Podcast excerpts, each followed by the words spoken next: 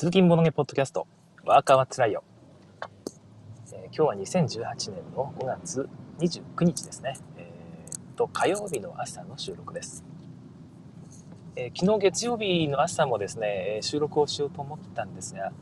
サーバーにつながらなかったみたいで、Gcast というアプリを使って、リアルタイム配信しているポッドキャストですので、えそのサーバーの方が落ちていると配信もできない、収録もできないということに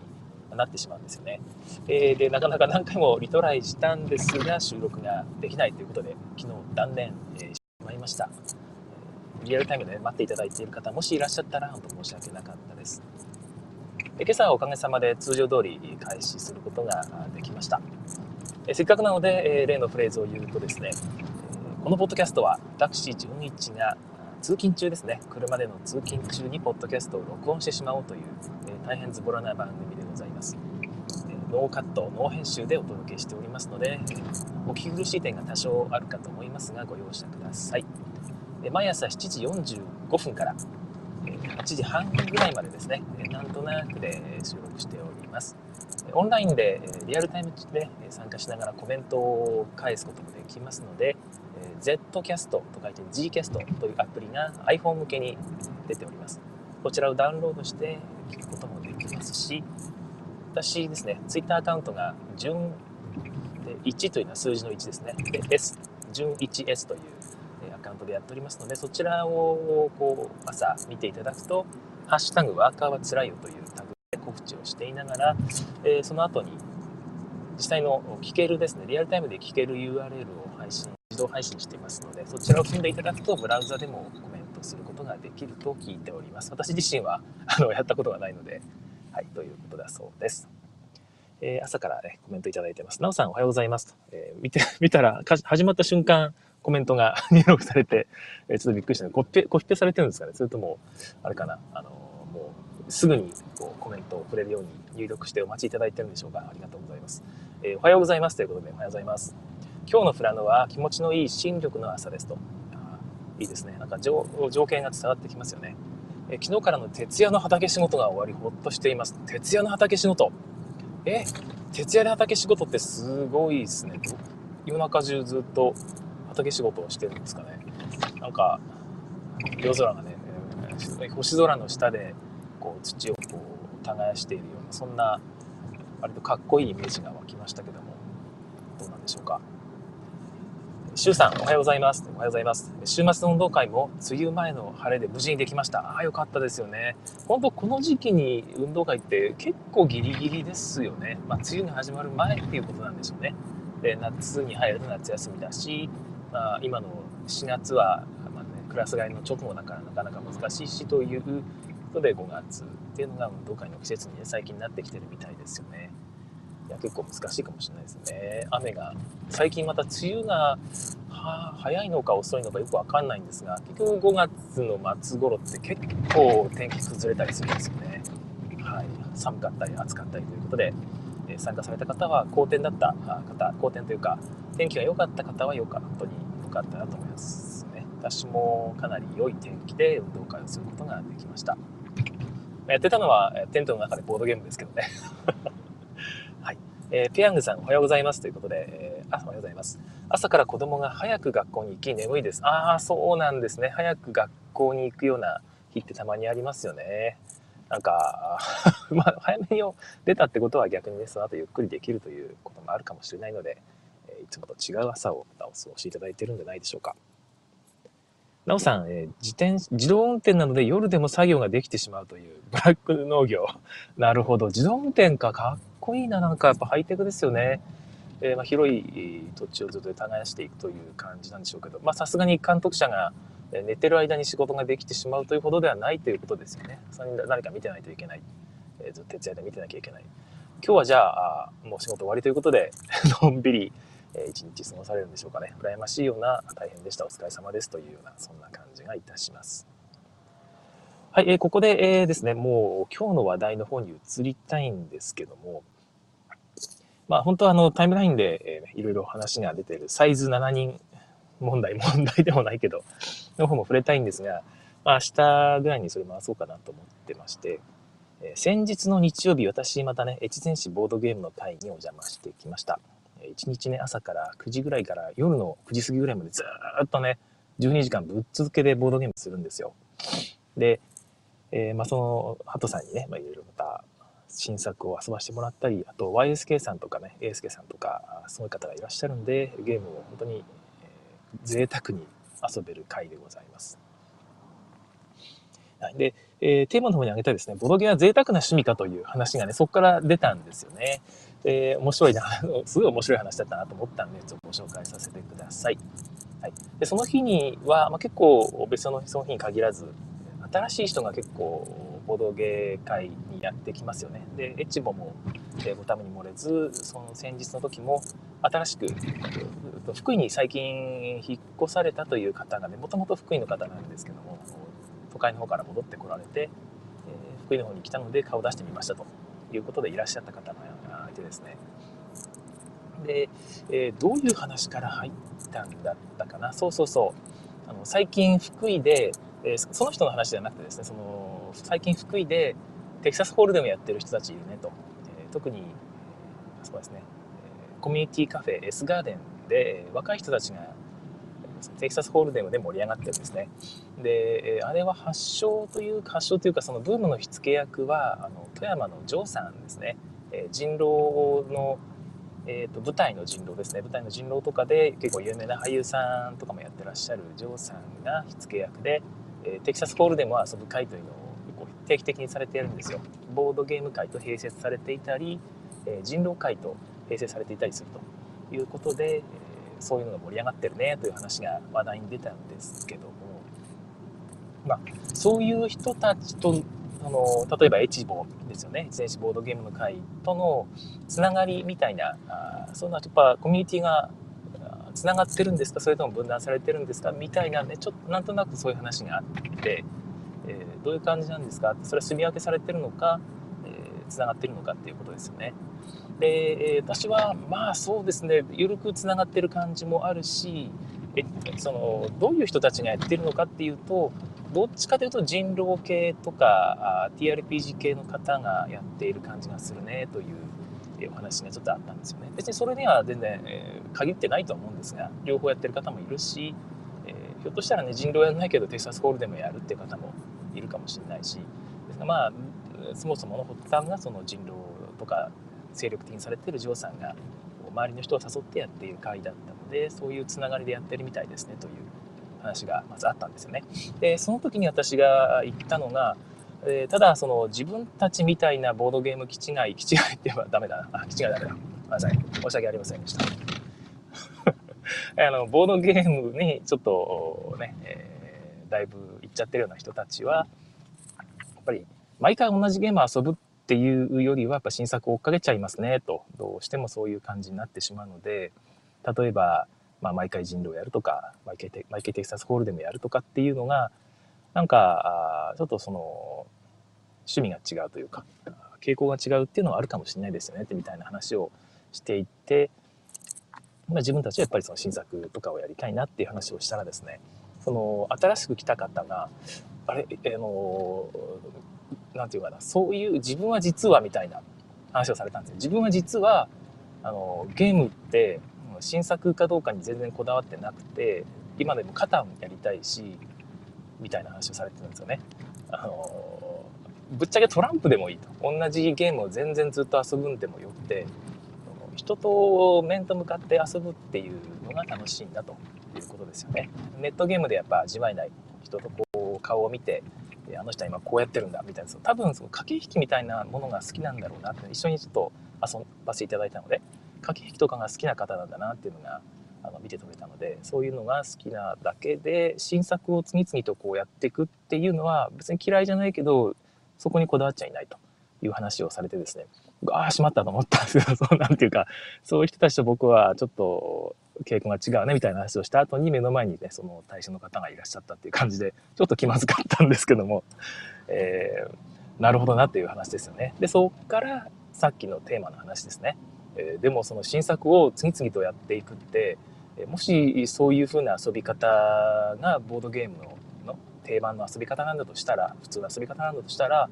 ボードゲームってめちゃくちゃ贅沢な趣味ですよねっていう話をされてですねまあ、具の根も出ないという感じですよね。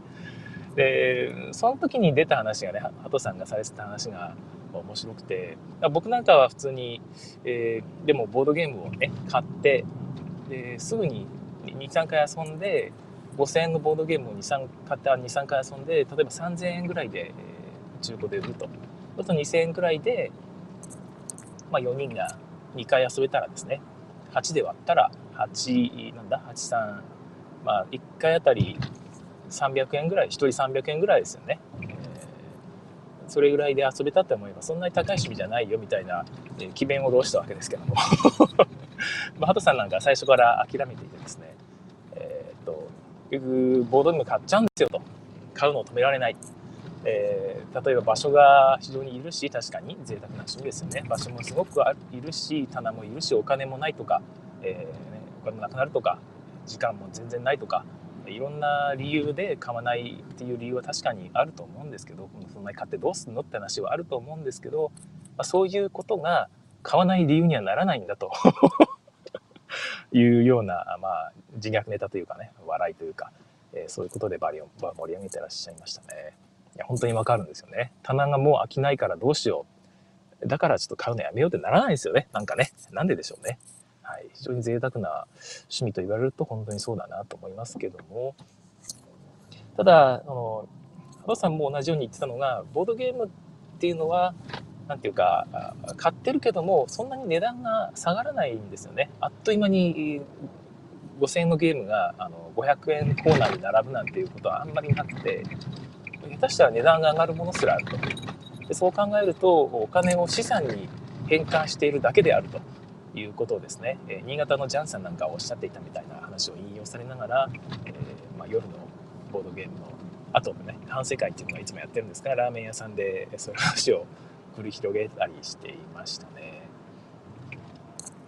でまあその時に、まあ、ボードゲーム贅沢な趣味だなみたいな初め思ったりもしたんですけどもそれ以外にもやっぱりの例の私はリプレイできればしたいという話が出てきてですねああやっぱりそうなんだよなって、まあ、以前もこのポッドキャストでお伝えしてましたよね、えー、初めての方初心者の方っていうのは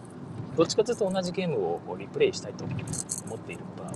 多いそういうことが多いんじゃないかなっていうことですよで私も初めの頃ボードゲーム始めたての頃っていうのはそういうふうに思っていてその時もその方がおっしゃるんですよね、えー、ボードゲームのこうルール説明を聞いて一回やって、なるほどなるほど、こういうゲームか。よし、もう一回やりましょうって言うと、じゃあ次はこのゲームって言われるのが、ちょっと不思議な感じがするというような 感じのことをおっしゃっていてですね。いや、わかるわって、そう、昔自分もそう思ってたわ。今ではもう思い出すこともできない気持ちだわっていうようなことをですね、えー、まあ思ったりしたんですよね。皆さんどうですかね？そういう気持ちをずっと持ち続ける人もいるのかそれとも、まあ、自分みたいにね、えー、途中で変わってしまういつの間にか染まってしまう新作楽しい新しいゲームやりたいってなってしまうのか人によるような気はしますけども一般的にはどっちなんだろうなって気もするんですよね、えー、新しいゲーム次々やっていくうちに意外とこれは面白いなってなったりしないのかな。それともずっとやっぱ今でも肩やりたいってねその人おっしゃってるんですよね、まあ、だいぶ何回もやったけどだからこそっていう気はします。昨日もその方はですね公益王がえっ、ー、とお昼の越前市ボードゲームの会。で公益王がお昼の大会ミニミニ大会からプチ大会ということで8人ぐらいでトーナメント2択やってその勝者がまた卓を囲んでその中で1人勝者が決まるっていうことをやっていたんですけども、えー、その公益を初めて遊んだと。で面白かったみたいでもう一回やりましょうって言って周りの人をこう誘ってもう一回やってたみたいでですね。でその後に一番最後にもう一回やりましょうっていうことでその方がまた3回目ですよね。されていたんですよね。やっぱそういう傾向がある方なんだろうなと思いました私は久々に攻撃を遊ば久々じゃないわ。初めて攻撃を遊ばしてもらって非常に面白かったですけども。もう生き生きとしてされてましたよね、えー、ここはこうだこうに違いないみたいな感じで戦略を立ててやっていくという。リプレイっていうのは確かにそういう傾向があるんですよね。新しいもう一回やるとその新しいゲームをやった時には得られない、えー、いろんな深みというか2回目3回目だからこそ分かってくる駆け引きっていうのもありますし駆け引きが好きな人はやっぱ新作よりはリプレイになりますよねそれは当然そうですよね新しいゲームで駆け引きもとてもいけないですけどもまあ2回目3回目になると駆け引きが生まれてきますし俺は駆け引きが好きならば当然リプレイになるというのは分かる気がいたします。でその時にその結局具体的にじゃあどこでそういうリプレイできるようなゲーム会ってあるんですかっていう話ちょっとなったんですよね。で結局エチボはそう そうなんですかというところまで切り込んでいってうーん何とも言えなかったんですよね。えボードゲームを新作がやっぱり持ち込まれることが主催者の方がねハトさんが多いしでそういうのを求めてくる方も多いのでうんなんか昔毎回遊ばれる定番ゲームっていうのは確かにないんですよね。でただそういうのを遊びたいっていうような感じの方も結構見かけるので、えその中で、ね、こういう定番ゲームやりましょうよって出して、え集まる可能性も全然あると思ってるんですよね。でもしくはそういう方が別のゲーム会立ち上げていく可能性も全然あるし別に一部でそういうのは全然やっても構わないと私は思ってるというか別に私が決めることじゃないんですけどもいう気がいたしますが確かに回の傾向としては新作よりなという感じはしますよね。そういう回の傾向みたいなのもありますよね。で一つ反省なのがその昨日のあ一昨日ですよね。一昨日の越後で終わり際に6人の方が残ったんですよ。もう結構たくさんいたんですが人も帰り帰りって感じで8時ぐらいにあと1時間ちょっとだねとでなんか軽く3人3人に分かれてゲームをするかもしくは6人で1時間ぐらいなんかゲームやりますかっていう話がハトさんからででただまあ6人ゲーなんかねえよなっていうところで、えー、それも県外の方から来られたたまにいらっしゃる方なんですけどもその方が、えー、じゃあこれどうですかって言って持ってきたのが、えー、ドクロとバラなんですよね。スカル。スカル確かに6人でできるんですけども。その時に残っていたのがいわゆる自分とハトさんと YSK さんと A スケさんというその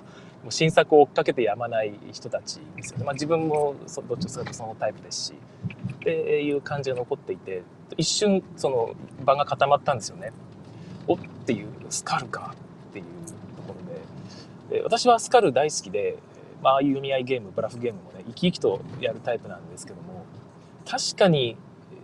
なんか今それをやりたいかと言われると新作がまだ横にいっぱいあってそれのどれか一つやりたいなって気持ちがムクムクとね何て言うか持ち上がってしまってでもたまにしかいらっしゃらなくてしかもね県外からいらっしゃった方がせっかく出してくれたのにそれを断っていいものなのだろうかという、ね、葛藤がぶわっと巻き起こったんですよね。まあ、これご本人聞いてる可能性もあるんで本当に申し訳なかったなと思ってるんですけども。で結局それはなんとなくの空気で流されてしまったんですがその時にその方が「やっぱりそうですよね今更ですよね」っていうことをおっしゃっていてうわうん本当に申し訳ないごめんなさいっていう気持ちでいっぱいになってしまいましたスカル私はどちらかというとそのオープン会でやるよりは気心の知れた人とやりたいゲームっていう位置づけです私自身は。でもしくは、えー、っとあれですね初心者ゲーム会みたいなところでこういうこういう嘘をつくゲームもあるんですよっていうような紹介の仕方で初めてやる人にやってもらうっていうやり方としてよく使うんですがなんかこのそうじゃないシチュエーションだと、機能しないこともあるのかなっていう感じもちょっとするんですよね。気心の知れた方かもしくは逆に全くそうじゃない人初めての方向けにちょっと驚きを体験してもらうという目的以外ではどうかなという気もしてるんですよね。また人によるかな。まあ、そんな感じで出されたゲームを断るという 気まずい感じになってしまって、いやー、これ良くない、良くないよなと思いつつも、でもそこで我慢して、えみんなでスカルを残り1時間、割とね、貴重な1時間なんですよね、をやって、それでいいのかというと、多分それもちょっと違うだろうなっていう気もしていて、まあ、答えが出ないでしょうし難しい問題ですけども、まあ、一つあるのはそこで断る時の断り方ですよねその時のなんとなくその空気で、えー、その人にね、えー、今更ですよねって言わしてしまったのは本当に大失敗でちゃんと言うべきでしたよね。えっ、ー、と、あ、スカルいいですねと、僕も大好きですと。で、そこで、でも今はちょっと別のゲームが自分やりたくてそれ別のゲームを選んでもいいですかっていうことをそのご本人に確認せっかく出してくれてありがとうって気持ちも伝えてえー、いかないとダメだなと思っています。ちょっとそれがね前回できなくて、まあ、反省材料だなというところですね、はい、えー、というところですね。皆さんもコメントで、えー、いただいてますけどもちょっとご紹介しますね、はい、あとあイッシーさんおはようございます、えー、おはようございます、え初めてライブ放送を聞きました。ということでありがとうございます。シュさん、新作にはこだわりません。リプレイ派ですと、え深みを知りたい。ただ、絶版になり入手困難となりやすく不安はありますと。そうですね。まあ、リプレイしなくても、絶版のやつはね、今の時間どっかってなると積んじゃうんですよね。はい。えー、なおさん、最近は日本語版がたくさん出て、情報を追えなくなってきていて、何でもかんでも買い漁る時期が過ぎて、まあ、過ぎたということですね。新作情報から少しずつ距離を取ってる気がします。私もちょっとそんな傾向ありますね何でもかんでも買ってもねやんないんですよねでしかも買った後になんかしばらく時間が経ってしまうといつまにか全く なんか話題にも上らないししかも出してもああそれねって言われるような感じの空気になってしまうともうもう遊べないってなっちゃうんですよね。だったら、えー、遊びたい時に買えなかったらもう諦めるぐらいの勢いの方がいいような気がしています。まあ旬を追いたくなる気持ちは分かりますということですね。はい。えー、続けましてそのままなおさん。え、インディーズバンドがメジャーデビューした感じですかね。というはいはいはいはい。なるほどね。そうかもしれない、え、ボードゲームの熱が下がったというわけではありませんよ。安心してください。という感じですね。はい。大丈夫です。安心しておりますので、はい、ペヤングさん。新作でなくてもいいですがいろいろなゲームをやりたいですね。自分の言ってるとこでは新作も定番ゲームをいろいろ遊びますよと。ボードゲームはやる人によっても面白さが違うのが良いですよね。はい。市場でも全然定番ゲームも遊ばれますし、新作だけじゃなくて古いゲーム、久々だね、このゲームっていうゲームも遊ばれたりします。ただ、毎回必ずこのゲームを遊ぶっていうようなものは、市場ではないんですよね。えー、そういう感じだと、でも、多分そういうのを求めてる人もね、一部の参加者の中に多分いらっしゃるんですよね。えー、なので、全然その会の雰囲気に合わないからみたいな理由は全然いらなくて、一旦ちょっと 断られるかもしれないというのは最初から諦めてですね、えこれやりたいんですけどどうですかって声をかけてみるっていうのは全然いいと思います。で断る方も一応傷つけないようにね、えー、多分ネガティブに僕それが嫌いなんですとかそれは飽きましたっていう言葉を使わずにですね、えー、今日はこういうゲームがやりたいんだというような言い方の方がそのお互いポジティブになれるし前向きにねあじゃあこっちのゲームやりましょうかっていうふうになっていけると思います。で、そのタイムラインでね、ちょっとあったんですけど、実は、いや、この話やめとこう。はい。まあ、そういう ようなこともあったりするのでね、えうまく、いきましょうね。まあ、なんか、曖昧にしない日本人のいい文化っていうのはありますか？ら、曖昧にするいい文化っていうのはありますからね。え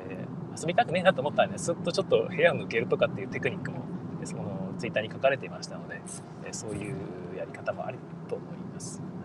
吉成さん、えー、そういえば吉成さんいらっしゃってなかったですね。えー、お忙しかったんですかね。目に浮かぶというコメントが なんですよ。はい。いや、申し訳なかったな。シュさんもね、それはひたすらに気の毒だということで、はい。そうなんですよね。でただ、確かに、その、僕も結局、あ、なんかね、気を使ってやりましょうかって、あ、じゃあスカルやりましょうかって、もし言ってたらですね、どうなったかというと、おそらくそれはそれで他の方に対して僕は気の毒になっていたと思います。あ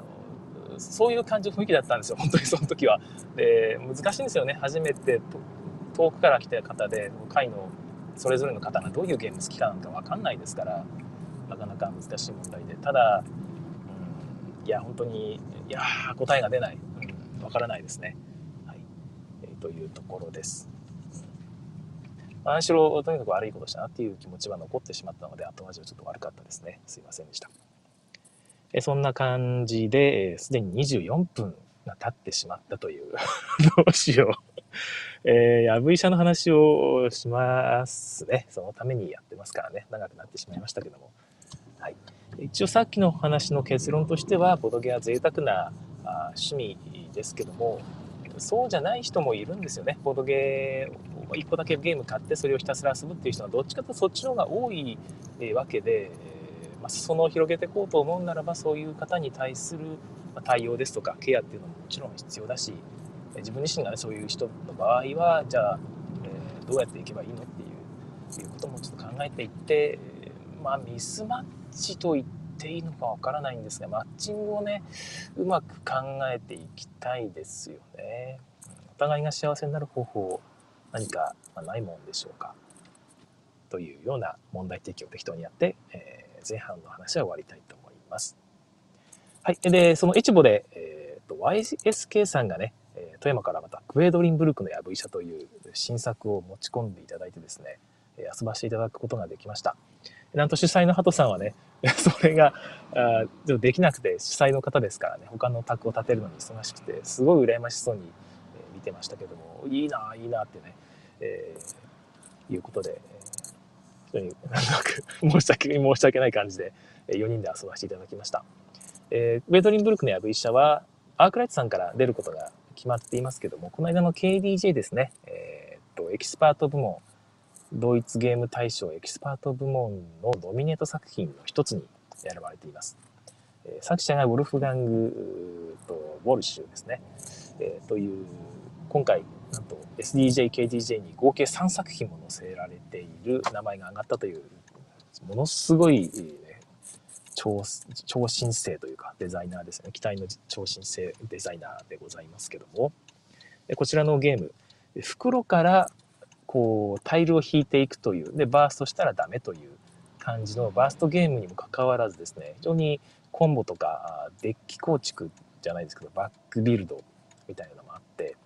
非常に新鮮なプレイ感覚であり、面白さがこう担保されているという感じですね。そういうゲームになっています。私も期待しながら遊ばせていただいて、いや、これは確かに面白い。KDJ に選ばれるのわかるわというところです。で SDJ ぐらいの簡単さじゃないのこれっていう方もいらっしゃるんですが、自分のプレイ感だともう完全に KDJ だという感じです。SDJ には難しい。ドミニオンと同じかそれ以上にルールはちょっと難しい気が自分はいたしました。ドミニオンはそこそこすっきりまとまってるんですが、なんか、この告白サルバーですよね。ヤブ医者の方はもう少し複雑なルールがいくつかあるんですよね。直感的じゃないというか、プレイしてどうこうではないっていうのがあるので、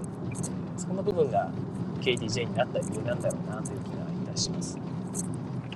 ゲーム内容をなんとなく紹介いたしますと、各自がね、袋を持っていて、中にチップがたくさん入ってるんですね。で、基本的に最初のデッキですね、バッグですね、バッグの中身は、えー、1と書かれた白いチップ4枚、えー、白の2が2枚、白の3が1枚ですねで。それを袋から何枚でも出していいんですよ。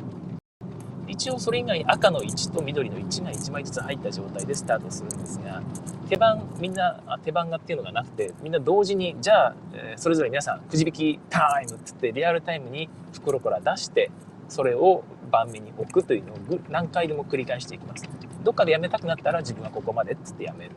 という感じですねでその時に白いタイルを合計値が7を超えるつまり8以上ですね。以上にタイルを置いてしまったら、その時点でバースト。そこでそれ以上はもう引けないしペナルティも食らってしまうというところなので、えまあ最初の袋はほとんど白ですからね、えあんまりたくさん引けないんですよ、えそんな感じでこう引いていってわバーストしちゃったってなったら、えその時は諦めてくださいねというところですね、はい、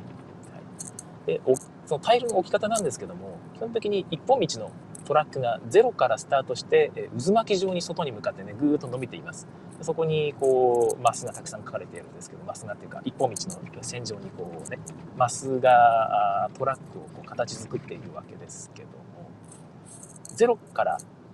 例えばタイルの2を引いたですね。白何色でも構いません。とにかく 2, の2というタイルを引いたら0の地点から2歩先のところにタイルを置くんですね、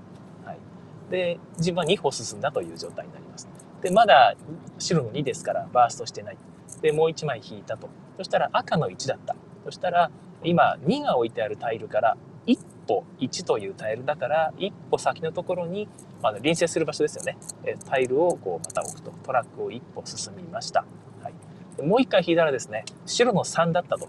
そしたら、えっ、ー、と、まあ今、赤の1を置いた。そのさらに先頭3歩先にその白の3を置いたと。合計213ってきてますから6歩進んでますよね合計6歩進んでいる。で、そうすると、その6という6マス目の次のマス、7つ目のマスですね。そちらに書かれている、えー、マスに、なんか数字が書かれてるんですよ。例えば、まあ、7、7とか。で、四角のところに四角1みたいな感じで書かれています。で、この数字何かというと、それでもし引くのもやめたらですね、そのラウンドがあなたは7、7って書いてあるから、7金分のお買い物ができますよという収入みたいな、その時限りの収入ですね。ドミニオンでいうお金ですよね。あれと同じでこのターンにお買い物できる上限値を表している。7金分のお買い物できる。で、資格は勝利点ね、1勝利点もらえますよということを表しているので、それがトラックを先に進めば進むほどたくさんもらえる。たくさんお金もらえるし、勝利点も増えるというような構図になっているわけでございます。なので、もう1枚引きたいんですよね。え、7金じゃちょっと目的でも買えない。えー、もう一歩進めれば8金になるからあれ買えると。だからもう1枚引こうってところですが、現状、最初に白いタイルの2を引いて、次に赤いタイルの1を引いて、次に白の3を引いたわけですから、白の合計が7を超えるまでは OK なんですね。だからまだ合計5ですから、でしかも白の3はもう袋には残ってないですから、絶対バーストしないんですよ。だからもう1枚引こうやっつって引いて、白の1が出た、置いたで、これで8金になったわって感じ。もうここでやめれば8金はとりあえずゲットなんですが、そのトラック上にまたね、ルビーがところどころに置いてあって、まあ、そこの一歩手前で止まれば、そのルビーもいただけるんですよね。で、いや、これもう一歩行けばルビーもらえるぞってね、え、もう一回引いても、まだ今白の合計6だし、袋の中にはもう、1か2しか残ってね、2歳引かなければ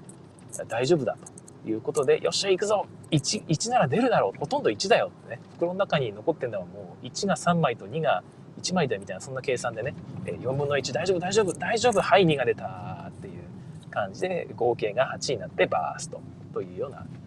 ことになっています。一応その引いた2は置くことができるんですが、いやまあ今言った通り赤のルビーは一歩先に置いてあったことなので、2が2歩進んだらルビー飛び越えちゃってルビーももらえないわバーストするわあという感じですね。はい、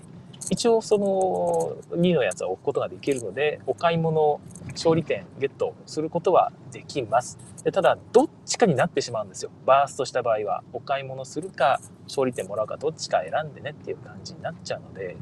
えー、序盤は全然大丈夫なんですよね。お買い物の方に振り切ればいい。勝利点いらないわって言えばいいんですが、後半になってくると8勝利点とか10勝利点とかってなってで、えそれを諦めるわけにいかないでじゃあ仕方ないから勝利点もらうわお買い物しないわってなると結局他の人が購入した分が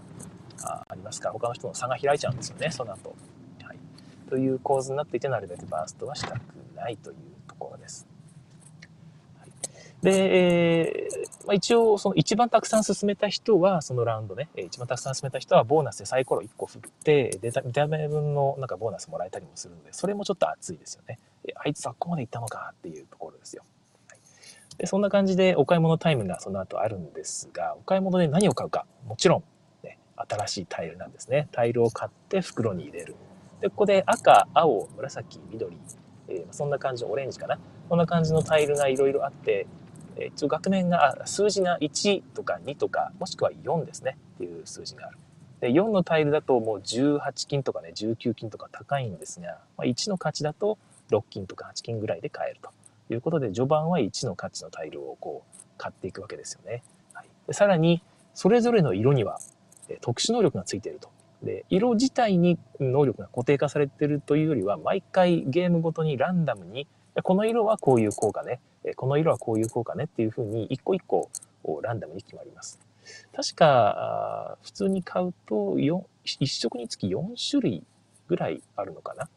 それがランダムで組み合わされるので、本当に効果も現代ですよね。コンボもいろいろと決まるという気がします。1ゲーム中、コンボの種類が3、4種類出てくるような気がしますよね。これとこれ組み合わせればこんな感じみたいな。はい、で、私がその時狙ったのが青のタイル。効果はですね、えそのタイル、青いタイルを袋から引いて配置したときに、え袋から追加で、え何枚か引いてくださいと。その中から、え好きなタイルを1枚選んで、え配置しても良い。したくなかったら袋に戻せるという効果なんですよ。はい、で、別にバーストゲームで好きなだけ引いていいっていうゲームですから、追加で引けること自体には何の意味もないんですが、やっぱり4枚引い、あ、4枚なら4枚ですね。何枚か引いてその中1枚選べるということと、置きたくなかったら袋に戻せるっていうのがすごく強くて、普通はね、引いたら絶対置かなきゃいけないですから、白いタイルを引いてしまったら戻せばいいんですよ。置かずに。で、えー、そういうのがあって、もう見た瞬間ひらめきますよね。えー、4、1の青いタイルは1枚袋から引いて、さらにもう1枚ね、置ける。2のやつは2枚引いて、その中から1枚選んで置ける。4のやつはですね、4枚引いて、その中から1枚選んで、えー、置けるわけですよ。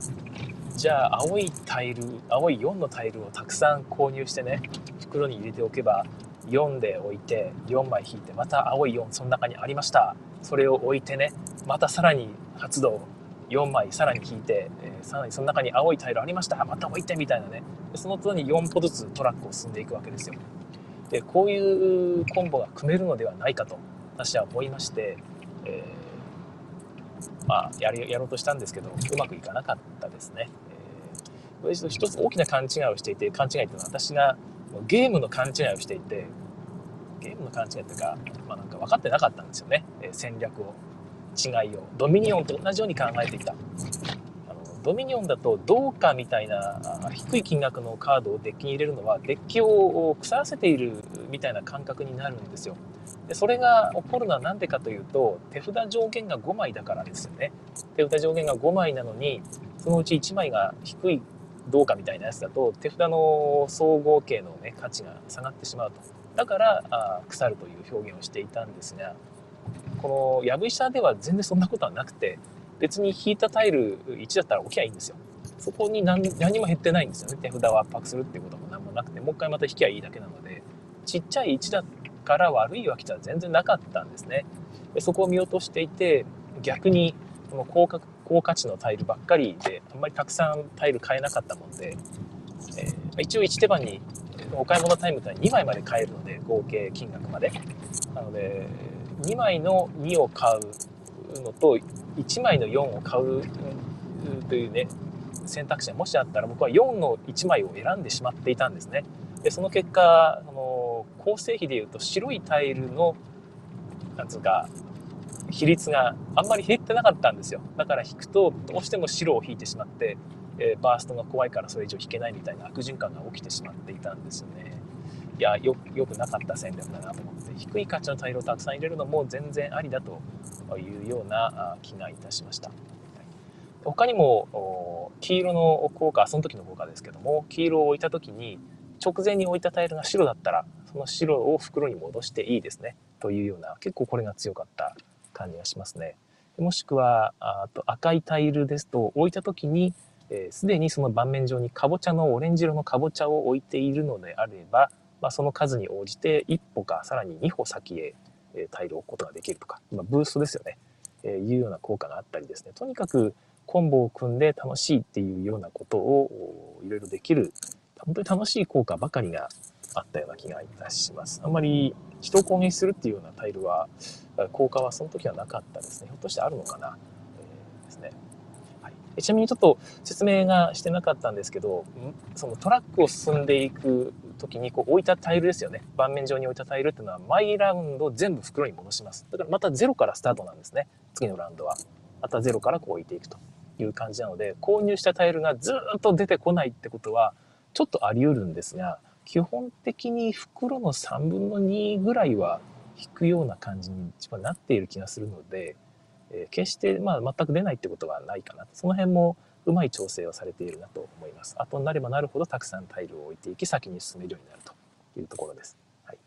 で、ルビーが取れるという話をしましたが、ルビーを2個獲得して、それをね、え、ー、と、支払うと、その最初のスタート地点が0って言いましたけど、それを1歩進めて1から進める。さらに進めて2歩、2から進めるっていうふうに少しずつ前に進めていくことができるので、まあ、そういうところでもなんかね、成長している感覚を得ることができます。はいまあ、そんな感じのゲームがやっぱりしたですね。いや、もう、ペヤングさんもおっしゃってますが、聞いた感じではめっちゃ面白そうということで、もうめっちゃ面白、面白かったですね。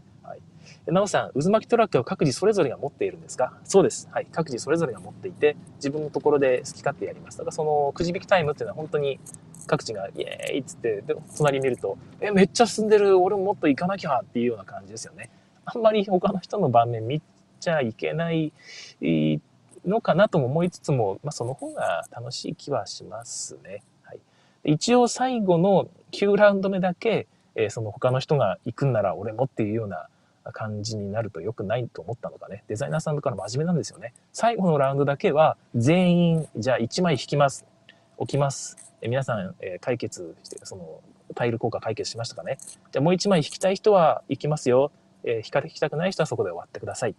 ていうような感じで動機を取ってやっていってくださいっていうふうに書いてあります。この辺もね、デザイナーさんちょっと僕好感持ちましたね。えー、真面目に作られているような気がいたしました。えー、っと、なおさん、リアルタイムで袋から引くと言ってあったので、どういう感じかなと思いましたということで、はい。えー、各自が自分の渦巻きボードにこうタイルを置いていくということでございますね。で、えー、まあ、非常に面白かったわけなんですが、で、しかもリプレイアビリティもありますからね、次回はどんな効果なんだろう。ぶっちゃけ前のサプライでもう一回やりたいと負けてしまったので、思ったりもしましたし、なんか失敗しても次はああしてやろうって気持ちがね、ぐいぐい非常に良いゲームだと思ったんですが、一つだけ気になるところがあってですね、うんあれですよ、逆転性がどこまで担保されているのかなというところですね。っていうのは、このゲーム、その、バーストすると勝利点か購入かどっちかしか選べないって話がありましたよね。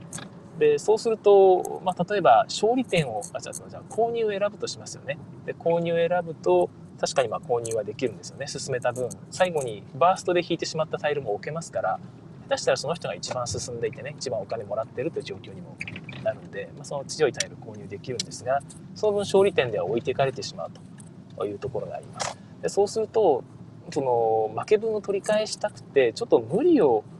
次のラウンドしてしまうんですよね、どうしても。でそうするとまたバーストしてしまうという悪循環になる。逆にバーストしなくてトップだった人は悠々と勝利点を取りつつで、まあ、お買い物もしつつで下手したらバーストした人はその一番たくさん進めた人の中に入れませんからバーストしなかった人だけがそのボーナスのサイコロを振って、え一番進めたボーナスももらうという感じで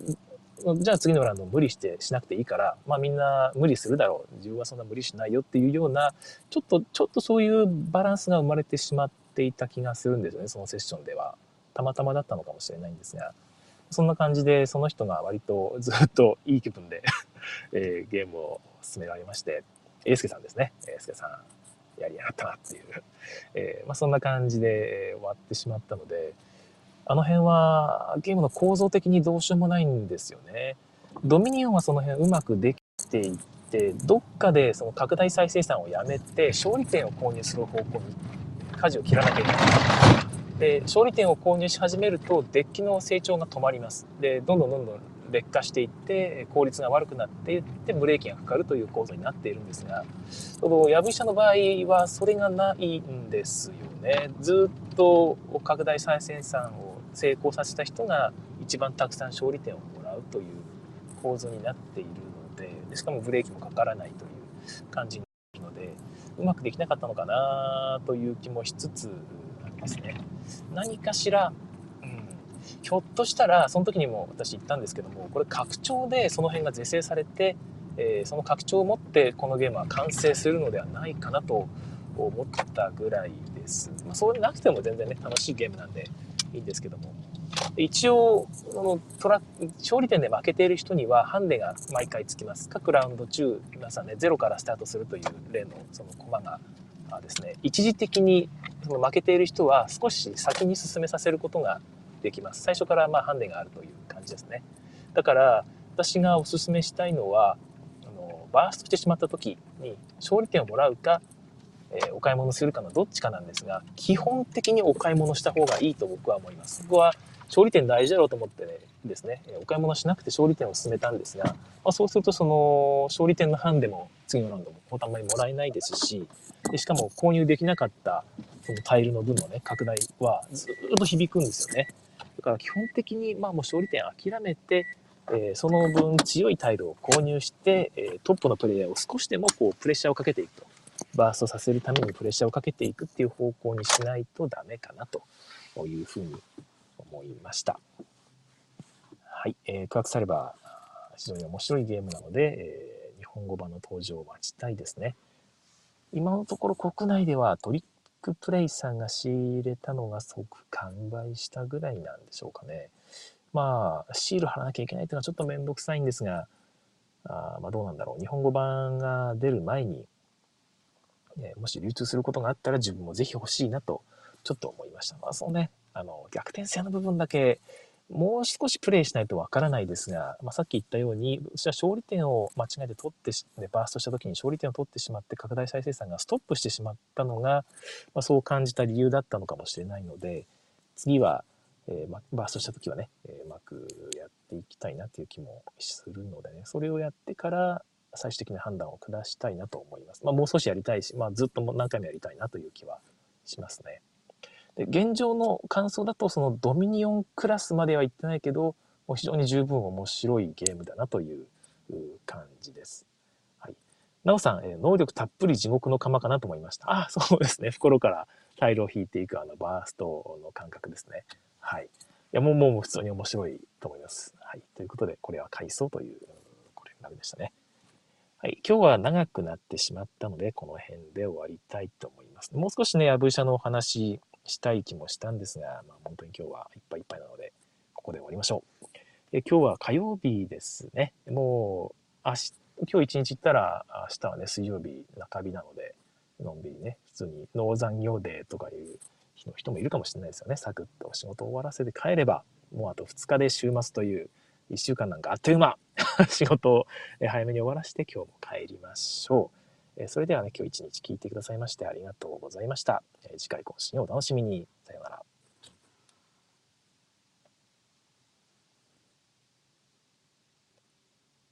はい、えー、ここからはおまけの時間になります。オンラインの少しね、配信遅延があるみたいなので、そちらを吸収する目的で、3分間ほどお話をしてまいります。えー、ね、ちょっと全然関係ない話なんですけども、この今配信に使っている Gcast はですね、昨日もサーバーが落ちていたという、結構たまに落ちてるんですよね。たまにというか割と頻繁に落ちている感じで、心配になるんですよね。ど、どこまで続いていくんだろうというところが、果たしてちゃんと儲かってるのかなっていうところですよね。儲からなかったら絶対、まあ、どっかで終わってしまうのがサービスの常なので、まあ、る日突然終わらないことだけは、ね、えー、まあ、願いたいんですけども、ちょっと失礼してコーヒーをただきます。はい。でまあ、どうやったらね、これ儲かるんだろうなって考えたんですけど、現状は公式サイトに広告が出ているだけですよね。このアプリ自体は全然広告出ないんですよね。確か。配信中も出ないし、まあ、配信中に広告押すやつはいないから当たり前か。でもここから広告を押すような感覚が全然しなくて、まあ配信者は押さないでしょうし、で、聞いてる人も押さないっすよね。広告動向ではないのではという気がね、ちょっとしているんですよね。だから、この会社が狙ってるのは、ユーザーを集めて、ちょっとそのポッドキャストのインフラみたいな感じにしたところで、そのユーザー数ですよね、を引き連れてどっかに買収してもらうと。いうところなんでしょうけど、Google が買うとはちょっと思えないんですよね。どんだけ増えたとしても。いや、でもめっちゃくちゃ増えたら YouTube みたいな感じにまでなれば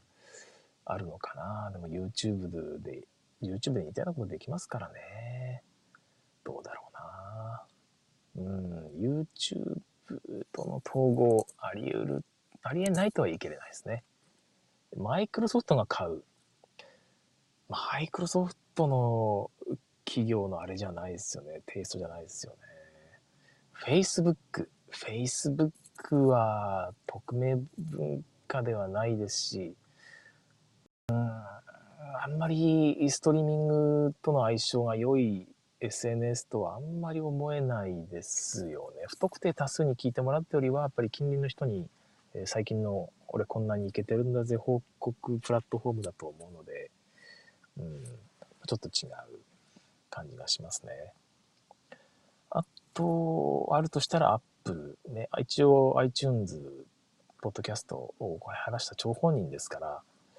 可能性、一番親和性が高いのは Apple だとは思いますけども、今の Apple がそこまでのアグレッシブさを出すともちょっと思えないんですよね。Amazon と、ポッドキャスト。あ、結構、結構あるかも。結構あるかも。うん、そこに Amazon の広告を載せればいいんですもんね。結構生着に生活に密着した話題なんかも多いと思われるので、そういうのをこう配信していきつつタイアップしてもらうというのはありなのかな。いや、も何しろ現状のユーザーベースですと、ちょっとその辺もなんかあんまりね、いつ見ても、なんか自分の配信がちょっと下の方にあるんですよね、その履歴が。どんだけの人しか使ってないんだ、これ。下手したら100人いってないんじゃないか、アクティブユーザーっていう感じが現状してるので、そこをうまくね、盛り上げていってほしいんですが、現状だとダラダラダラダラね、切るのもどうかな、どうせ別に続けてても、月額のコストもそんなに変わんねえしっていう感じで続けているような、ある時爆発的にヒットするかもしれないからっていう理由でやっているのだとしたら、逆にね、えー、かのタイミングで、じゃあやめるかって言って突然終わる可能性があるなという気がしています。そんな日が来ないことを祈りつつですけども、なんとか儲かってほしいですね。普通にお金、えー、僕払いますけどね、えー、月額で。だから、えー、無料版は、例えばあ合計こんだけまでしか保存できませんよっていう制限つけて、それ以上やりたかったらお金払って枠を広げてねと。だから配信する人のそのメリットをこう追求していくと、現状十分、メリット感じてるんで、そこでお金を取る。でさらに、えー、はい、聞く人からお金を取るような、そのサブリサブスクリプション形式も可能にしておいて、ある程度、そのリスナーが増えてきたらですね、そういうふうに移行できるような仕組み、僕はそういうことは多分しないんですけども、もしね、このリスナーがなんか1万人とか超えたら、それはちょっと考えてみようかなと思うけど、まあ、そういうぐらいの影響力がある人も使えるような、ビジネス化できるようなプラットフォームにすれば、多少は可能性あるかな。うん、でも現状は本当に日もちもいかないですよね。せめてお金取る方向の方がまだいいんじゃないかな。その配信者から。うん、お金普通に僕は払いの月額300、500円ぐらい前なら払ってもいいな。年間5000円ぐらいですよね。全然払いますね。この使い心地なら。はい。なおさん、えー、G キャストがなくなったら困ります。僕のポッドキャストを待ってる人はかわいそう。そうですよね。僕もかわいそうですよ、本当に。皆さん、なおさんもかわいそうだし、なんとかうまく共存、共栄していけないもんでしょうかね。そんなことを思いながら、今日は本当に50分経ってしまった。はい、終わろうと思います。では、それではさようなら。